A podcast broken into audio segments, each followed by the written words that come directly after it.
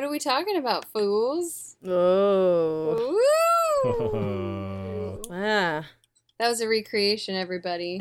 This happened just before this was recorded. They sounded like the the aliens from Toy Story and the claw coming. Ooh. Ooh. Oh, well, I don't want to spoil it before we do the intro. Gacked out on Whoop Chicken. Oh my gosh. Uh, yeah, it's well, kind of outside of our normal fare a, a little bit. Really? Yeah. Okay, can I can I have a couple guesses or do we want to do our introduction first? uh, we'll do that, but um, or you can guess, but also I think people will be gacked out. Mm-hmm. on Whoop Chicken? Oh. I guess is one way to put it.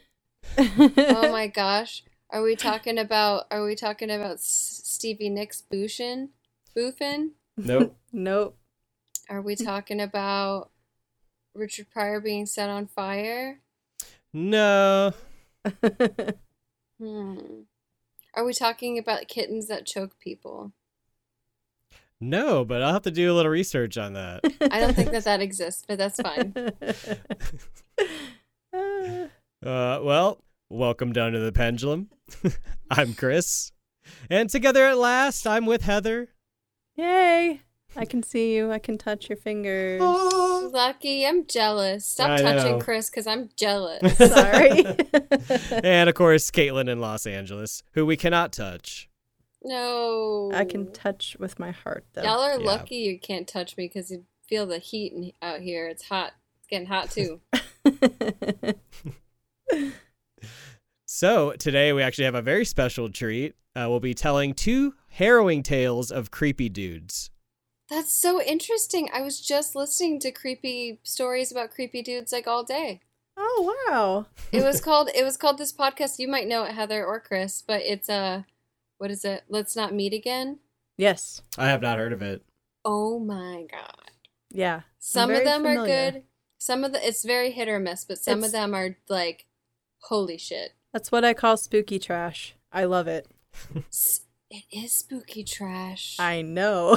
I love. I like. My friend was like tapping me on the shoulder. She's like, "Kate, is six. It's time to go." And I'm like, "Oh, but my spooky trash. my spooky trash." But I haven't finished my spooky trash.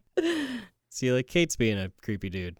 Oh yeah, I was hoping someone would mention that. Pigman. Pigman. Why does no one love me? I try to share my schlop with them, but nobody wants to. I don't understand. does no one love me? yeah, you know, it's so funny because there's like a lot of different kinds of creepy dudes out there. There's, you know, Mhm. you have Don't like we know it? bar creeps. You have like your high powered creeps. You know, I'm thinking like your Epstein's and your your your um, Harvey Weinstein's and you know shit like that.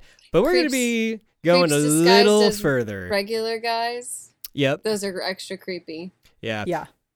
And so the guys that we'll be talking about today, we'll be talking about two of them, and they are, well, let's just say they go above and beyond. Indeed, they do. Uh Indeed, they do. Famously creepy. Yes, yeah, f- famously creepy. So Fun.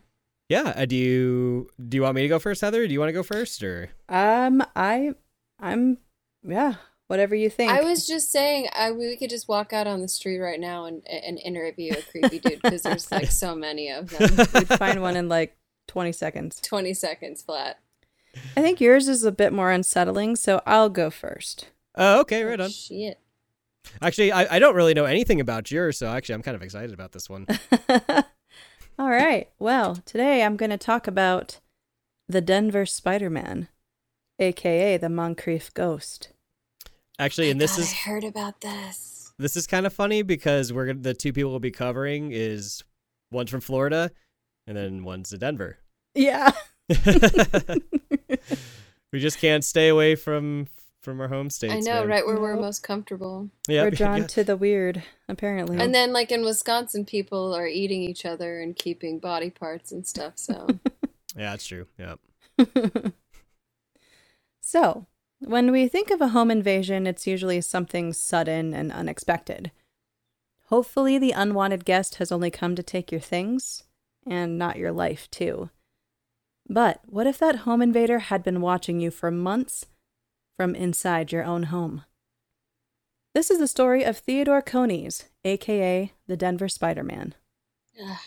See, they gave him like a little too cute of a name. I know exactly. I was like, gotta call him something else because I've heard way too many of these stories, and it's never cute. No. Did he did he shoot a lot of webs? If you catch my drift? Uh, well, Ew. Probably. Ew. probably. Ugh, yeah. So it's October 17th, 1941. The location is 3335 West Moncrief Place in Denver, Colorado. Wow, I didn't think it was that far back. Yeah. Yeah, that's that's way earlier than I thought. Yeah. So Jenny Ross went to check in on her 73 year old neighbor, Philip Peters. He had been living alone in his house for a short time, as his wife was recovering at St. Anthony's Hospital after she had fractured her hip in a bad fall. Jenny was one of his kindly neighbors who made sure to check in on him daily. The neighbors had band together to help Philip in his wife's absence by inviting him over to their homes for meals and helping him with really anything else he might need around the house. However, Philip was nowhere to be found that evening. Jenny was concerned for his well being, as he hadn't been seen in time for dinner that night, and he wasn't answering the door. Also, all the lights in the house were off, and that was very strange. After some concerned conversation, some of Philip's neighbors made their way into the house by removing a screen and entering through a window. A neighbor girl entered the house, and she was heard screaming by the neighbors gathered outside when she had discovered the grisly scene inside. There was blood in the kitchen, and upon further investigation, Philip's body was found lying on the floor near his bed. He looked really rough, and when police arrived, it was determined that Philip had died of blunt force trauma. How Yeah. rough did he look? Really That's a- fucking rough. That's about as rough as it gets, aside from a shotgun. yeah, right? Oof. oh god, yeah. So, detectives found that Philip had defensive wounds to one of his arms, and there were obvious signs of an intense struggle. Philip had no enemies, and because of this, there were no known suspects. He was recognized as a kind man who would help others as much as he could, and investigators speculated that this may have been a robbery gone wrong. It was strange, though, because all the windows and doors had been locked from the inside, and there were no signs of forced entry, besides that of the neighbors who had discovered Philip. Eventually, his wife, Helen Phillips, returned to the house after her injury had healed. It was in the house they had shared for over 40 years, and now the house where her husband was murdered. Helen couldn't do much around the house for herself as she recovered, and unfortunately, she ended up in the hospital again shortly after when she re injured her hip. Mhm. What In is she mean- doing? God. well, she's in her 70s, so, oh yeah. you know, probably not a, a whole lot would uh, trigger that injury. Yeah. So, in the meantime, the police decided to keep an eye on the house. After her second stay in the hospital, it was clear that Helen required caretakers. But she couldn't keep anyone around to help her for long, as strange things were happening around the house. Oh no. It was rumored amongst the caretakers that the place was haunted. There were constant odd noises around the house, food would turn up missing, and random things would be noticeably out of their places. After a particularly frightening incident one night when one of these caretakers witnessed a strange occurrence, the police were called. This caretaker reported to the Denver Post, quote, Just a few minutes ago, I heard a sort of tapping. I had heard it before, but I thought it was only some woodpeckers. But this time I walked into the kitchen and I saw the door to the stairway that leads upstairs slowly open. Oh, A foot came out, and then I saw a thin white hand on the door. I scrambled, and the man ducked back into the stairway, and I heard him running up the steps. Despite the police being called that evening, they could find no evidence of anyone having been in the house. The police determined it must be just a bit of superstition, but the caretaker knew that the Moncrief ghost must be real. After her departure, a neighbor took the woman's place, but she also began to have similar experiences, citing the ghost for herself. After this new sighting of the evil spirit who haunted the Phillips house, Helen's son insisted that she go to live with him, and the house was left empty. Now, because there had been numerous reports and rumors surrounding 3335 Moncrief Place, now dubbed the Denver Ghost House, suspicions were raised among law enforcement, and as the house sat vacant, they continued to surveil the property for the next few months. Reports of strange activity continued to come through from the neighbors. Finally, in July 1942, police went to do a routine checkup on the home after even more reports of odd activity. As two officers were checking in at the property, they saw a curtain moving in one of the windows and decided to go into the house and investigate. The house had been vacant for months at this point, but when they entered, they heard the click of a latch upstairs and ran towards the sound to find out what it was. As they searched the house, they opened a closet door in time to see a pair of legs ascending into the ceiling through an opening to the top floor. God, this is so scary. Yeah, dude. The the I whole like this. leg and hand thing earlier, dude. That ugh, that's Ugh, creepy. no, no, no. I know. I keep seeing you like checking your like Well, listening 'cause for something. There's these horrible parrots that make the worst noise, and the way it was like metabolizing through my headphones, it really sounded so fucked up while you guys were saying that, and I'm like, what's going on? Ugh. I was are, you, like, are you sure they aren't two guys dressed as parrots? Two creepy guys dressed as parrots? dude, it just sounded like it just sounded like the most bizarre music, and I'm like, where is this coming from? Oh my god. Are they singing the Gremlins theme song? Dude, I don't know, but I was getting really scared there for a minute. I was getting really scared there for a minute. If you guys weren't watching, I may have cried. oh, ah, this is fucking freaky, man. Oh my god, it is creepy It's- as fuck. it's it's really creepy. So Detective Roy Bloxham pulled on the legs and brought the figure down Mm. to the ground before them. The officers could hardly believe the state of the emaciated man that lay there. I would Police- have gotten away from it too if it were for you meddling coppers. Old Police- man Madonna, bro. Police Chief Childers recounted of the man, of the man, of the man. Police The Chief man. Childers recounted of the man. Quote, He was the strangest looking human I had ever seen. He was a tall man, just under six feet, but thin as a wilted weed. His dirty hair hung low over his ears, and his skin was the ugly, unwashed gray of an overcast sky. Oh, When police searched above the Peters' second floor bedroom, they found an attic space that was 27 inches high and 57 inches wide. They remarked it was not much bigger than that of a coffin. In the space, investigators found a bed made of ripped blankets and newspaper. Empty cans and receptacles of waste were strewn about, and the smell was unbearably overpowering. Ugh. Officer Fred Zarno even vomited from the stench and said of the situation, quote, A man would have to be a spider to stand it up there long. Oh, It was- Spider Man didn't exist yet. so he's the OG Spider-Man. yeah. He's literally a disgusting Spider Man. Yes. So, so is that is that where they got the the name for the superhero? I, I'm not sure. We're not sure what Peter Parker's doing in that fucking little tiny apartment. That's very I- true. Yeah, he's he's not uh, as brown reclusey kind of thing. It's pretty sus. As the kids say. What- Do they say that anymore? What do the kids say? It, he was sus. What's sus? Suspect. oh, I hear you're not allowed to use the crying happy face emoji anymore. and my pants are too tight.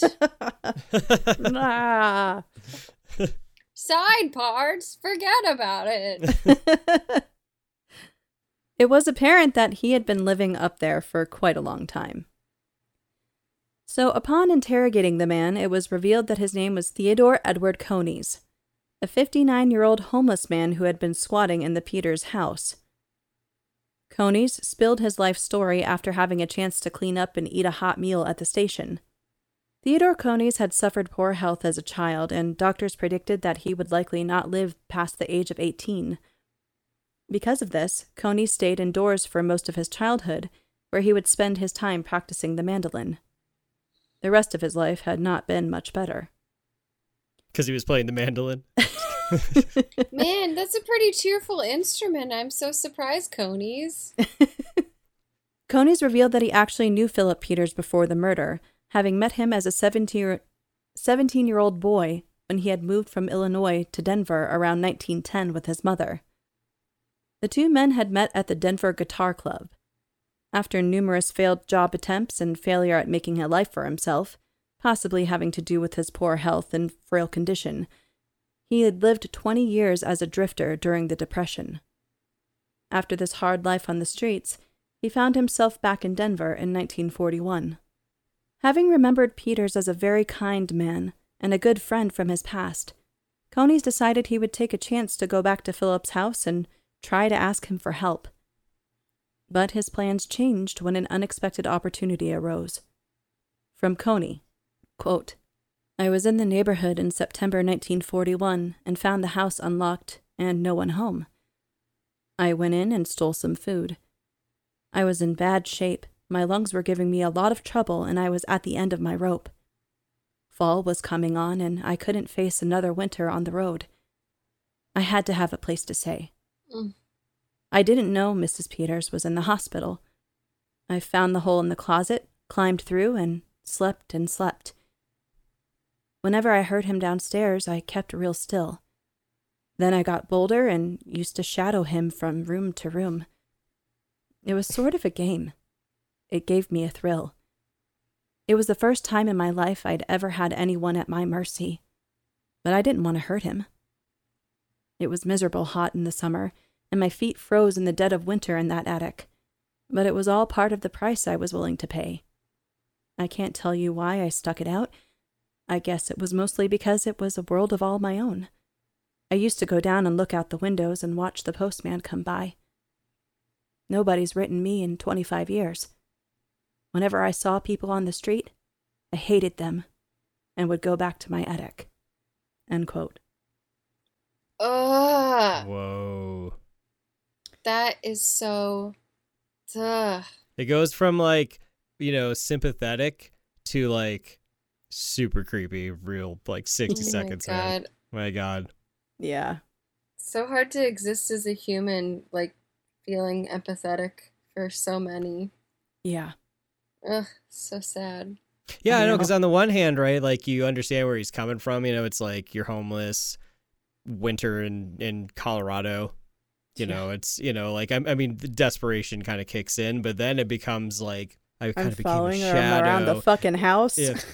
Like, Well, come and it's also just like you just you always go back to mental illness and just absolutely no resources for this guy. there, yeah, there's definitely a hint of of that. I think. Yeah, and like, ugh, ugh, no resources for so many people for so long. It's just like, oh, it's heartbreaking. And I used to leave little spider webs for him everywhere. Ew, ugh. yeah, it's really sad. Yeah. So, rather than remaining homeless, he decided to post up there for as long as he could and snuck out only at night when he heard the sounds of Philip Peters snoring. Coneys had actually lived up there for a total of 10 months by the time the police caught him. Wow. Coneys Whoa. con- Yeah, isn't that crazy? Coneys confessed what happened that fateful night after approximately five weeks living in that attic space of the Phillips home. From Coneys' confession quote, Everything would have been all right, and Phil Peters would still have been alive today if he hadn't caught me robbing the icebox. It was him or me. I thought he had gone out, but he was taking a nap. I hit him with the stove shaker when he tried to run for help. I don't know if he recognized me. It was nearly 30 years since he had seen me last. When it was over, I ran to the attic after I washed and dried the shaker. I was sitting on the trap door when you were pounding on it from below that night you found him. End quote. Why didn't he just go get arrested? And then four hots, three hots and a cot. I don't know. Dude, he's got his he's got his own little world. He's got his own little Spidey world. I'm sure know? he's been to jail already too, and he's like, I don't want to go back to uh, Y- jail. yeah, I'm sure. I, I mean, I'm, I'm, and I think and I don't know if this is true, but I feel like jails were probably a bit different during that time. Mhm. know, no, 'cause it- totally. Because if this happened in the early 40s, Yeah. you know, it, he probably would have been in the jail in just 20 in the 20s, 30s, and Yeah. that probably would have been pretty hellish depending on where he was. yeah, it makes me think of like Carl Panzram and like um Char- Charlie Manson, just like a culmination of like what it must have been like during those times. Oh, sure, sure, yeah. Yeah. to be in prison or anything like that. Yeah, it was not great, I'm sure. Mm.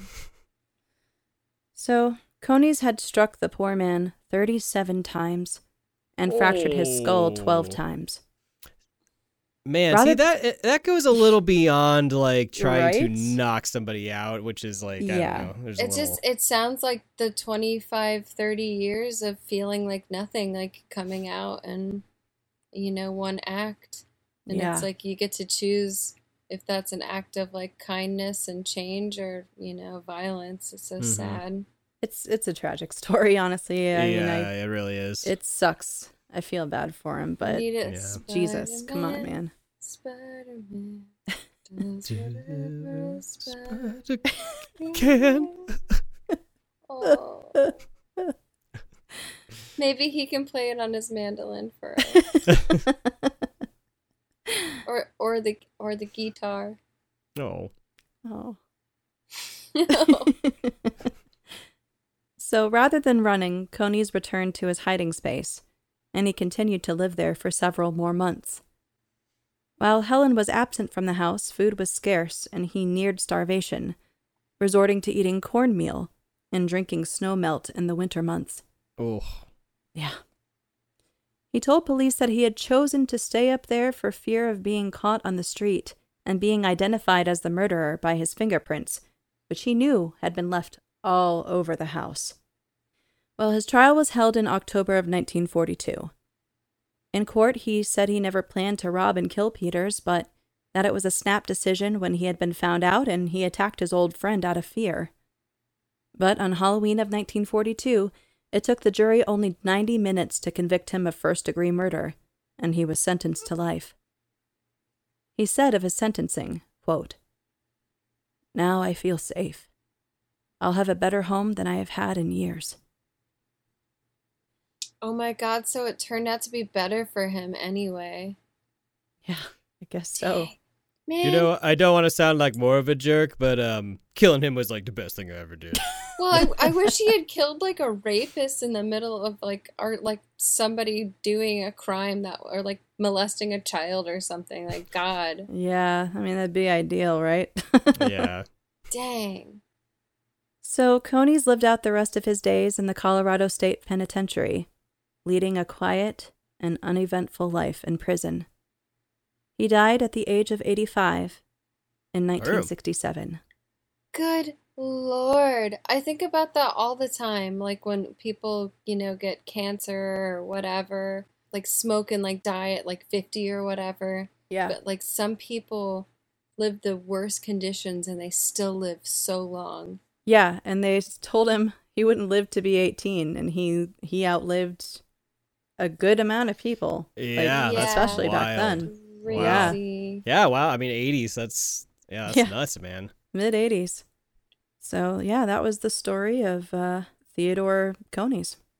You know, Yeah. it it's such an interesting story because it like it, it gives you conflicting feelings a little bit. It you does. really conflicting, deeply conflicting. Yeah, because you you really you know you, you do feel for him, but then there is like, you know, I mean, obviously he killed somebody in cold Yeah, blood, he an old Yeah, that bludgeoned them to death. Yeah. Yeah, that was kind of a spineless, slimy thing to do. Well, and, Let's and he well it he had like he that. had chances to Go about it the right way. yeah exactly like he- and uh, yeah and he just chose not to and, and it's hard to say whether he was actually mentally ill or if um just a weird 'Cause weird it's guy I don't know It's it's really too bad. Well, it wouldn't have given him life in prison, but he would have gone to prison if they did, and the guy would still be alive if he just like didn't kill him. You know? Yeah, if he did what he planned to do at the beginning, which yeah was like approach Talk him, him. ask him for help and a meal, you know, Yeah. that's he, his plan was, uh, so he says, to to approach that- him a ve- and very face good to point. face. Yeah, I Yeah. mean this the, this is his explanation, his words, so we have to maybe be like a little skeptical of that. Oh yeah. yeah. But Yeah. I mean, yeah, I, I don't know. Like it seems like the evidence of him being like incredibly emaciated and like, um, you know, and Yeah, he's- having uh, obviously lived up there for months, and you know, like there's, I don't know. That's it's it's definitely weird. Like basically starving to death for no reason in an attic. Yeah. You know. Yeah, I it's it's really it, a lot of it doesn't make sense. I Yeah. feel like a sense of worthlessness and invisibility to people really does stuff to your brain. Yeah. Like it Yeah, oh, really yeah. changes like your logic and like normal thinking. Like especially sure. 20 years of it. Oh man. Yeah, man. It's, I mean, uh, you know, people are just like, like some people can live and be hermits. I think like it takes a special kind of person, but I mean, like I think humans are, and I think it bears out too in like in our studies of like human evolution and biology. But like, you know, humans are social creatures. You know, like we've we've Mhm. been in groups for hundreds of thousands of years and still remain in in groups. Yeah. Um, you know so yeah I, I i do think it could do something very very weird to you being isolated for yeah. for decades and decades you know Absolutely. 100%.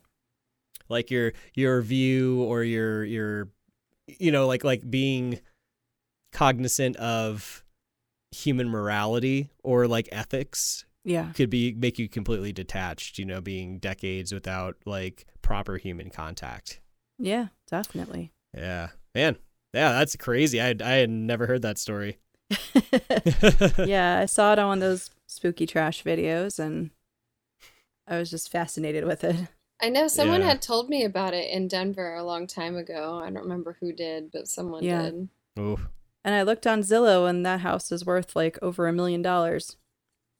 of course Where's it it at? Oh, because it's in Denver and it's Yeah, beautiful. yeah, it's, yeah. Yeah, it's like an old- place. Now that is a creepy dude. Well, if you thought that was creepy, Oh no! I So- wish I could. Ugh. I, I actually my I feelings. I think all three of us already kind of know this story. So Okay. I'll be giving a little more detail, maybe some stuff that like you guys didn't know before, because there were a Oh, couple things I didn't know. So I'm going to be talking about Carl Tanzler, or also known as Carl von Cosel. I don't know if it's Cosel or Cosel. Hmm. Hmm. Cosel. We'll just say Cosel. potato, potato. hmm Do you remember who this is, Kate? I don't, but I'm sure once I Oh. hear about these crimes, Yep. I will. It's gonna it, it'll it'll click in your head here. So, if we could characterize the story of Carl Tanzler into one word, it would be obsession.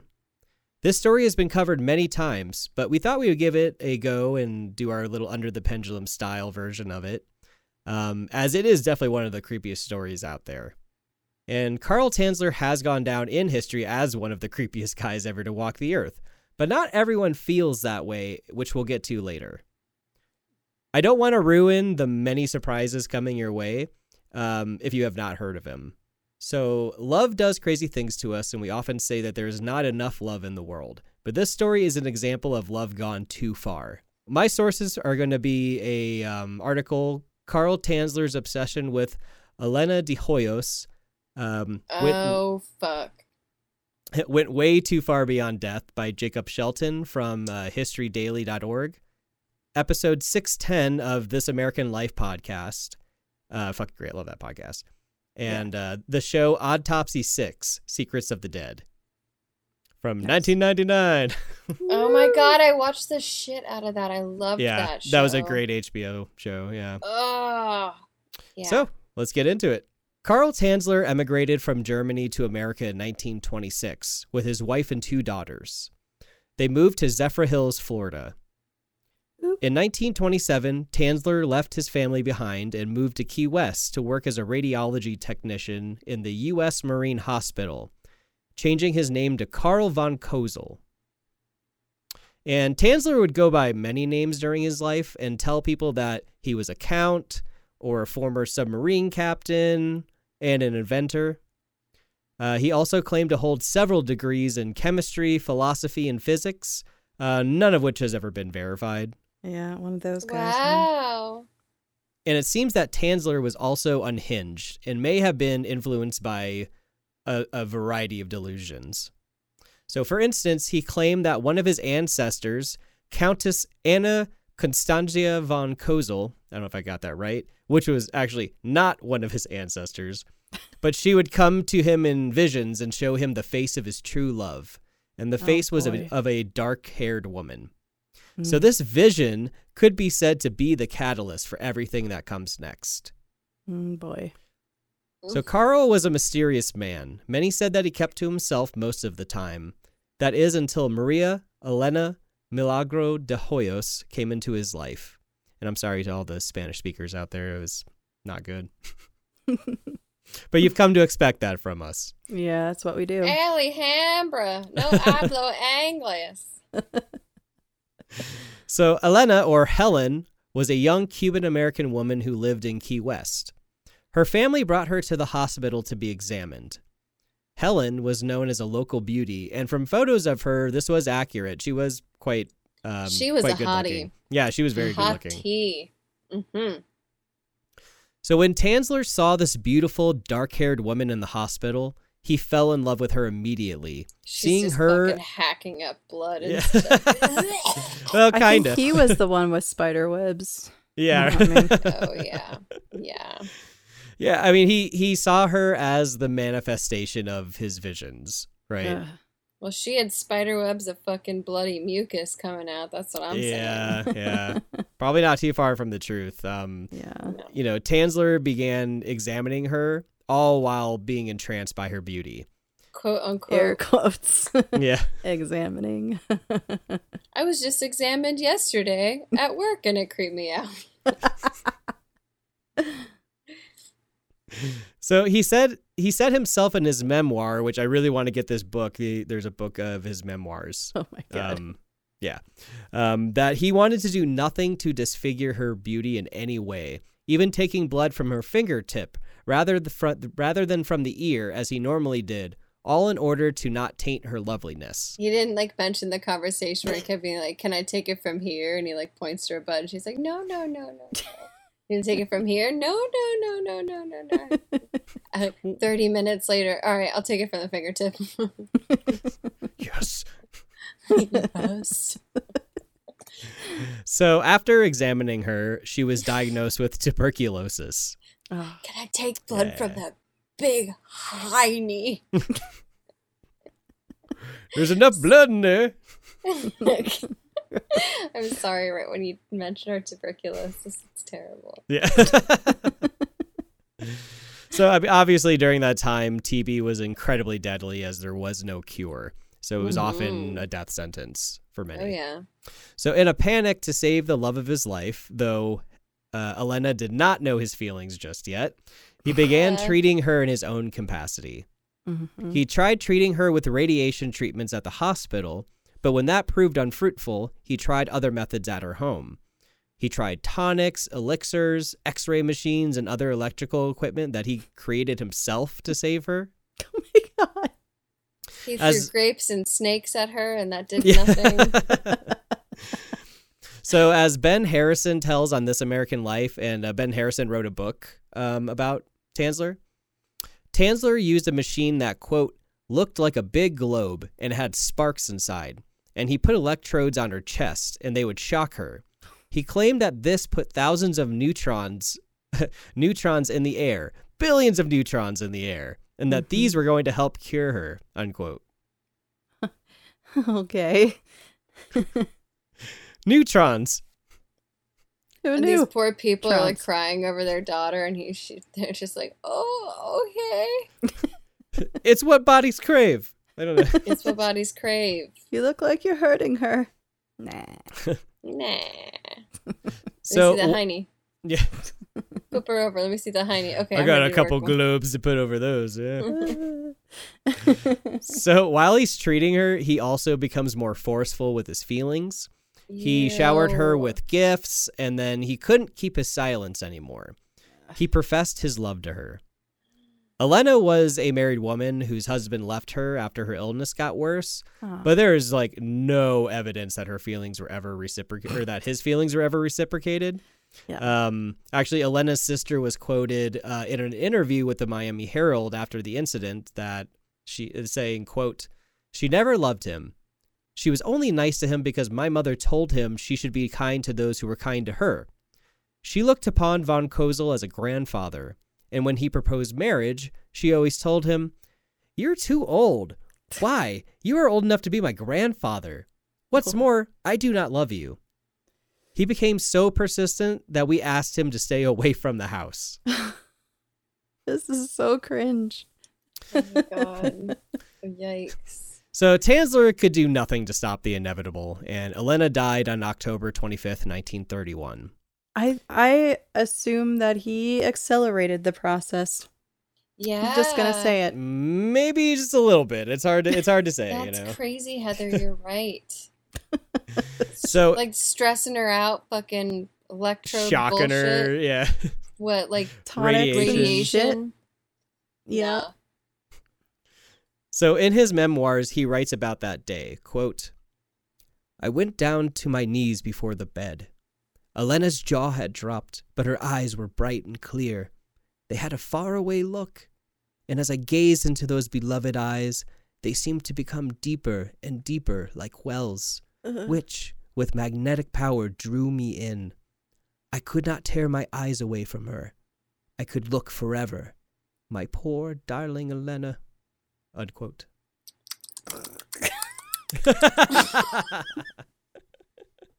oh my god. Just one more time.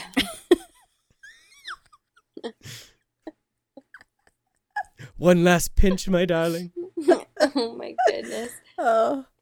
I know. So Tanzler paid for the funeral and they buried her in the Key West Cemetery. No. He visited the grave every day. I'll bet he did. At Yeah. some point, he became Yeah. paranoid that rainwater would seep into the casket, and with the approval of her family, had the casket disinterred to begin work on building a mauso- mausoleum. So at point at some point during this, he talked to one of the cemetery workers and frantically told them that he needed to rebed the body. He was upset because she was decomposing and believed that the mortician ignored his instructions in her embalming, blaming him for the natural progression of decay, essentially. She's dead, bro. That's what happens. As Florida, Ben- no less.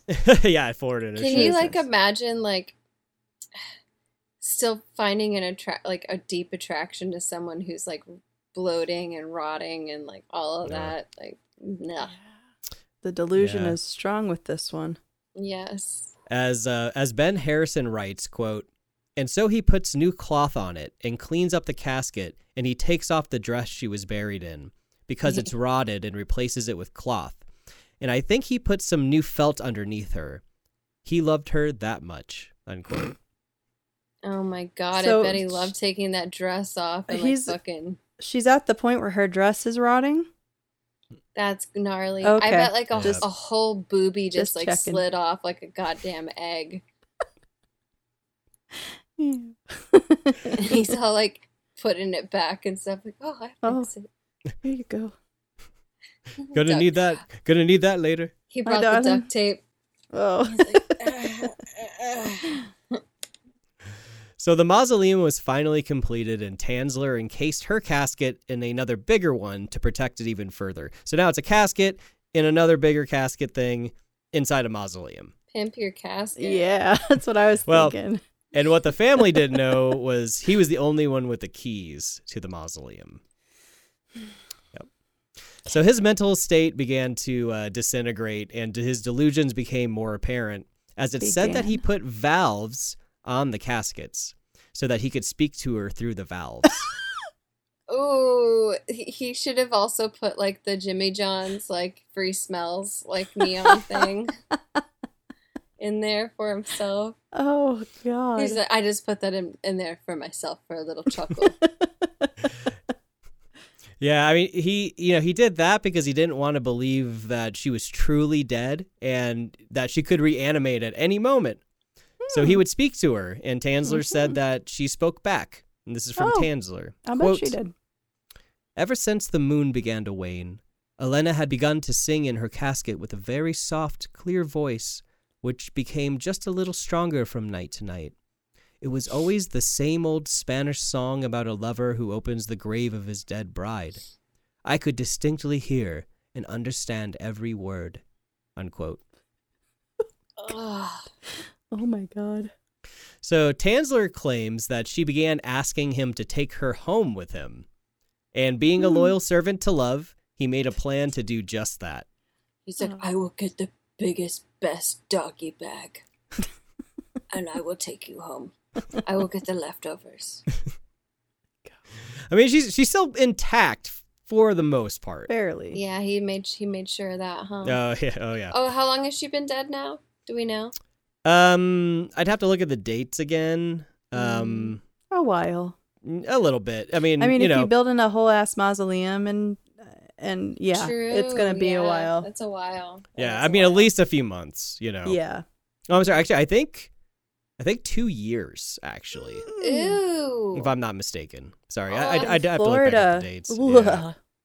Oh, you're right. Oh my god, that's similar to New Orleans where they just turn Yeah. into mush. Girl ain't gonna dry out. No, she's just juicy. Hmm. Ugh. So during a new moon, he towed a wagon to her grave, loaded her up, and took her home with him. He then began the laborious task of repairing the damage of decomposition. He started on her face, which he used a gauze like material saturated in plaster of Paris and wax to remold her face. Some sources say that he used piano wire to hold the bones together I and remember place that detail. And place glass eyes into her mask to replace the de- the decayed remnants. He also would place gauze and other cloth to fill in the cavities that were collapsing so that she would retain her shape. He dressed Mm. her and placed her in his bed.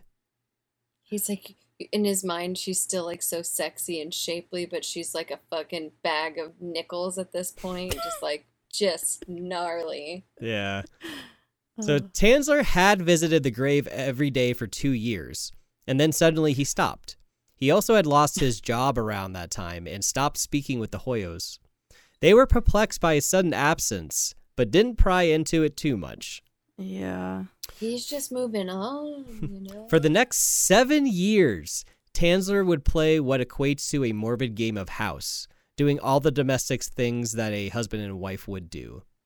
He had meals with her, talked to her, danced with her, celebrated holidays, and most disturbing, even inserted a tube like apparatus so he could make love to her. You know, I think I was like something like 12 years old or 11 years old the first time I heard this story. Yeah, me too. Yeah, I was pretty young. Gross. Where's this movie though? That's what I want to know. I, yeah. I. Uh, who's gonna touch this? Yeah. I mean, they've done similar things, but never Yeah. this one. Should we get Sam Raimi to? oh, Make this Dude, one. totally. If this is made right, a period piece, like Rose, like what? It- that would be really just yeah. Actually, it would be a pretty good movie if it was done right. Yeah, Yeah. yeah. that'd be fucking freaky. Mhm. So Tanzler also experimented on Elena's corpse, trying to bring her back to life. I think he kept trying to blast it with like radiation and stuff like that. Mm-hmm. Yeah. So rumors began circulating around the town. People had seen strange things around Tanzler's home and in his actions. He bought things for a woman, though no one ever saw him with one out in public. And it said that someone saw him dancing with what looked like a life size doll through his window. These rumors reached the Hoyos, who were familiar with the depths of Tanzler's obsession. Wanting to find out once and for all, Elena's sister Nana confronted Tanzler and asked him to open the crypt so she could see her sister's body for herself. Tanzler Oof. refused. Awkward. Nana needed to know, so she showed up at his home. And here's the scene described by Ben Harrison again. Quote She walks in and sees this effigy, this Elena, in a sort of wedding, gauze wedding thing lying on a bed. I mean, as she described it, it was the most horrific thing she'd ever seen in her life. Yeah. no But as kidding. upset as she was, she said, If you will take the body back and put it in there, we'll just let this go. Well, that's nice. but Tanzler did not take the body back. I'm shocked. so, Are you I'm talking shocked. about dude, they gave him an Miles? out. They gave him an out. That's my You- wife. You are talking about my wife. So Nana contacted the police, obviously, and he was immediately arrested after confessing. And he's like holding her ears and stuff. He's like, don't listen to them. Earmuffs, So, and- my love. yeah. So, what seems even more strange than the necrophilia and grave robbing is the community's reaction. Rather than be appalled, many were sympathetic to Tanzler. People brought him gifts, sang to him in his cell, gave him money, posted his bond, and one lawyer even took up his case free of charge. What in It the seems white hell? People found something romantic in Tanzler's actions. What- Ma- do you think he macabre, als- but romantic. Do, do you think people also did it because he was really great with the community or like really charitable? No, I think I think there was Oh, something simply- more morbidly romantic to them. You know, Fucking I, I Florida. would say nine Yeah, times out of ten. He, yeah, exactly. Nine times out of ten, I would say that the internet and entertainment has like ruined our culture, but this guy really could have used that. Just, just Yeah. something, You know, something else. if you're gonna cancel somebody, cancel Tanzler. That's all I'm gonna say. No, no, no, no, no. That's not what I mean at all. He just Okay. needed to like watch something to distract oh, him, like or he like, like he needed some Oh, oh, like okay. outlet, like some other like way to. I don't know. Just Mm. He seems pretty far gone, but perhaps. Yeah, I don't know. Yeah, who No, knows? Who I knows what who knows what um Pornhub would have done for him. Exactly, exactly. Like, hello. Chat rooms, anything. Well, you know, and people initially might have felt this way because a lot of most people did not know about the sexual intercourse at the time. yeah. Which may or may not have changed their perceptions. That probably would have changed it. I mean, these were what Victorian ass people. No, this I is the dude, 40s. I don't know, man. was, I was this the twenties? this would have been the 30s when this Ooh. The 30s, Or, wait, wait, yeah. when he got caught. Yeah. Oh yeah, I mean, fuck yeah, girl. Like girls were barely allowed to show any knees. Like sexual intercourse with a corpse. Come on. Yeah. yeah, that that was divulged I think a few decades later. Yeah, I'm Yeah. sure they try to keep that shit under wraps for as Well, long as possible. But if you think that would have changed anything, hold on a minute. Oh, good. so the the charges were dropped and Tanzler was not found insane, even after he testified that he could still bring her back to life under the right circumstances. Okay. And the funeral home took possession of Elena's body and displayed it for a short time. Mhm. What may be one of the strangest legacies of this entire story is that it's still romantic that it still romanticizes Tanzler's obsession. No. Many newspapers commented on how well he preserved her and with what care he attended her. Yes. Yes, they did. I remember that part of this story. Like, what There's, the fuck? There are still um, tour guides who sort of recount the story in a sort of romantic fashion. yeah. Well, if the last couple years or decade has done anything for us, we we definitely know how crazy people are. Yeah, I mean, it's it seems like some people thought like, was it wrong? Maybe, but it was an act of love deeper was- than Oh rationality. People oh my like God. siding with fucking monsters and stuff like that, like all Yep. the time publicly. Oh god, yeah. Not to mention collecting beanie babies. yep.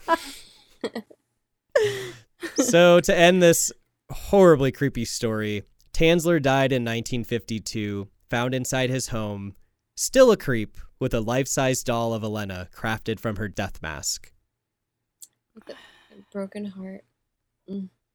Owner of a lonely heart. Oh Whoa. yeah. Oh boy. Yeah, that was uh And that's Carl just as unsettling as the first time I heard Yeah, it. it d- doesn't get old. Doesn't no, get it old. sure doesn't. I mean, they only mentioned the doll, but did they mention the sock puppet, the oven mitt, the socks? oh, yeah. You probably wa- had a all, nest. all in her likeness. Oh my god. Hug my toes, my love. Did they mention the mask that he puts on himself and he tucks his penis behind like a sexy woman? Yes, exactly. Oh, Gets all boy. fucking um, yeah, gets all Buffalo Bill with it. Buffalo Bill on it. Oh Yeah. yeah. Mm. Well, yeah. That's a hell of Well, a that was fun. Yeah, These are creepy. Those, those were some creepy tales. those are some creepy guys, man. Yeah. I just hope. I just hope that um, no matter how lovely of a gesture nobody exudes my body and inserts a tube into it and Muppet baby has sex with my corpse, like just flopping around, like I'll not make sure that Muppet doesn't baby. happen. Uh, yeah, man. Pers- personal finger puppet of somebody. Just Mm-mm. cremation, you know? Yeah, That's, exactly. That's the key.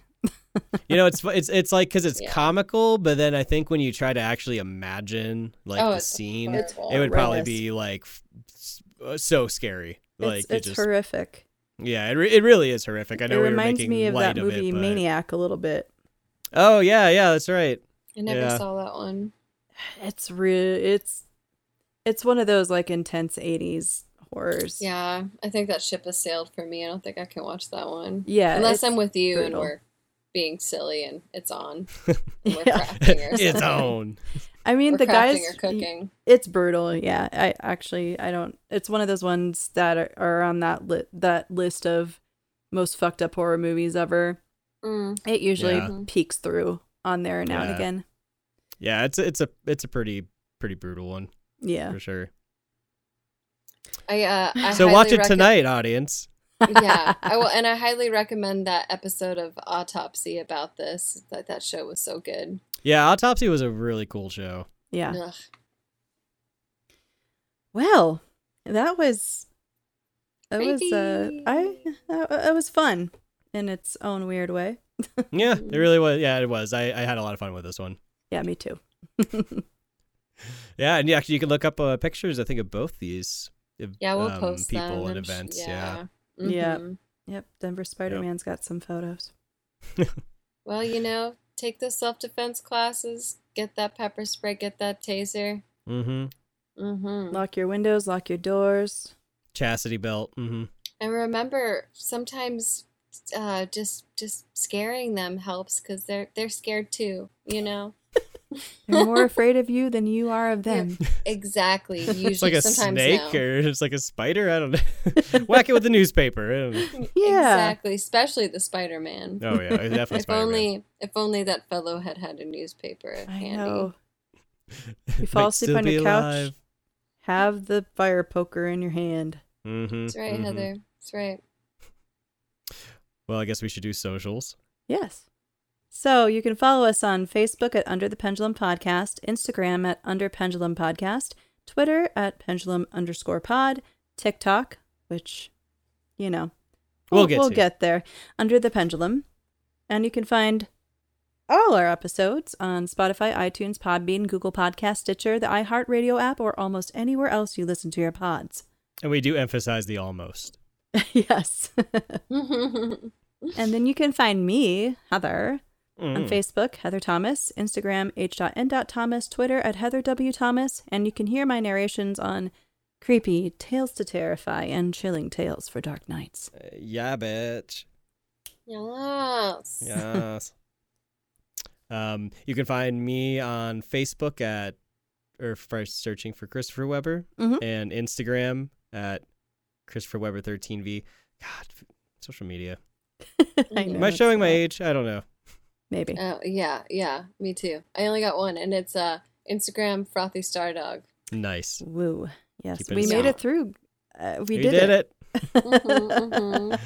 Well, thank you for listening, everyone. Um, we'll be back with another episode. Um, make sure you lock your doors and check your attics. That's right. And we'll see you next time. See you next time. Goodbye. Be careful now. Bye.